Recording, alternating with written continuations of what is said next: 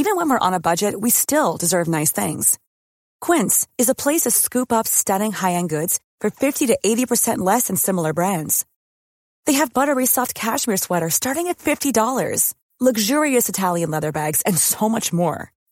Plus, Quince only works with factories that use safe, ethical, and responsible manufacturing. Get the high-end goods you'll love without the high price tag with Quince. Go to quince.com slash style for free shipping and 365-day returns. A new study has shown just a handful of genetic changes are what turned wild cats into domestic pets. And many of these changes are linked to genes that affect how their brains process rewards and pleasure. In other words, humans won over cats by appealing to their desire for kitty treats and stroking.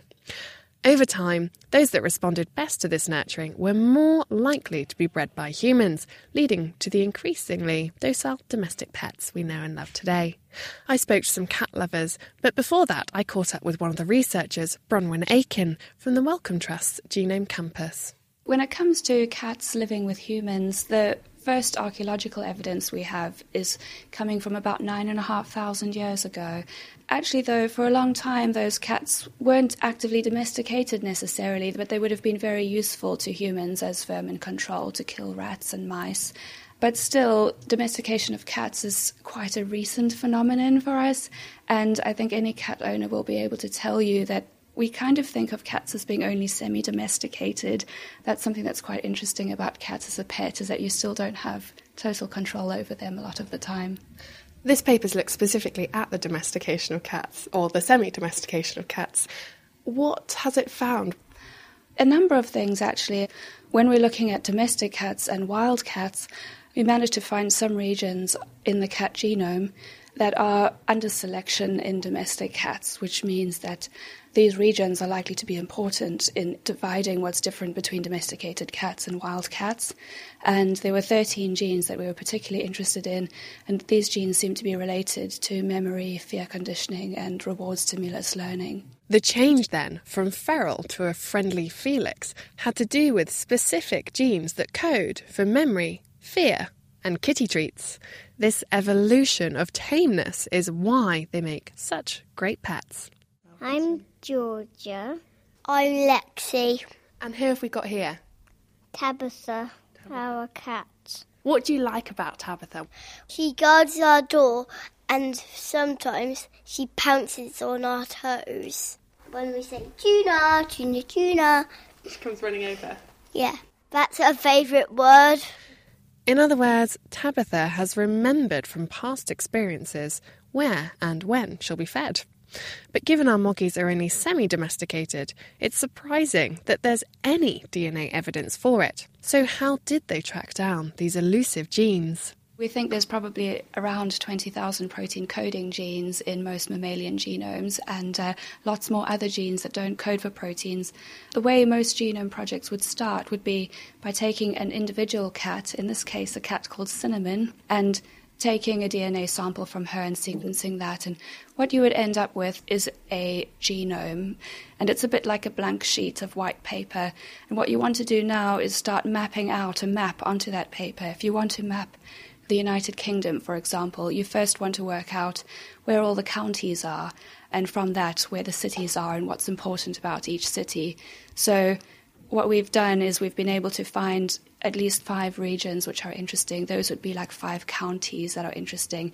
And within there, we're trying to find the genes, which might be the cities, if you're thinking of that analogy, that are interesting. And what do those genes do? What's important about them? So if you think of Cambridge, Cambridge is important for its university and its cycling. And once we understand what those genes do, we can make inferences based on what we know about those genes in human or other species about the role they might be playing in cats. Why do you think these would have been selectively bred in cats? I don't know if humans would necessarily have specifically tried to breed those traits in, or if they, they just came along as part of the ride of domestication. But obviously, having having a cat who's less fearful of humans, or that enjoys being stroked, for example, would make it a better companion. So you could make an assumption that those traits are linked to domestication. When we compare domestication of cats compared to domestication that we've looked at in other species, there are a lot of similarities between how we think domestication has happened. We took part in another study earlier on this year, which was looking at domestication of rabbits. And uh, we found in that, compared to cats, was that a lot of changes in the genome that we think are due to domestication were actually lying outside of the genes in what you might call the non coding part of the genome. And that might be a surprise because you'd think, well, what do those parts of the genome do if they're not related to genes? And we think that those may be related to the regions of the genome that switch the genes on and off and help to determine how much a gene is switched on or off. So it's about regulating the genes um, instead of the actual genes themselves. That seems surprising. Yes, and it's a very interesting discovery, but that's something that we can look into in more detail in the future. A lot of diseases are linked to regions outside of the protein coding part of the genome, and we know that a lot of what makes us individuals comes from those parts of the genome, so they're also really interesting to study. So, will this sort of study help enable look at also the diseases in cats in the future then? Well, I think, as with a lot of genome papers, what we've got with the cat genome paper now is really a foundation of data and information.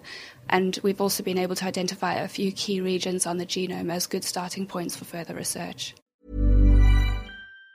Planning for your next trip? Elevate your travel style with Quince. Quince has all the jet setting essentials you'll want for your next getaway, like European linen, premium luggage options, buttery soft Italian leather bags, and so much more and it's all priced at 50 to 80% less than similar brands. Plus, Quince only works with factories that use safe and ethical manufacturing practices. Pack your bags with high-quality essentials you'll be wearing for vacations to come with Quince. Go to quince.com slash trip for free shipping and 365-day returns.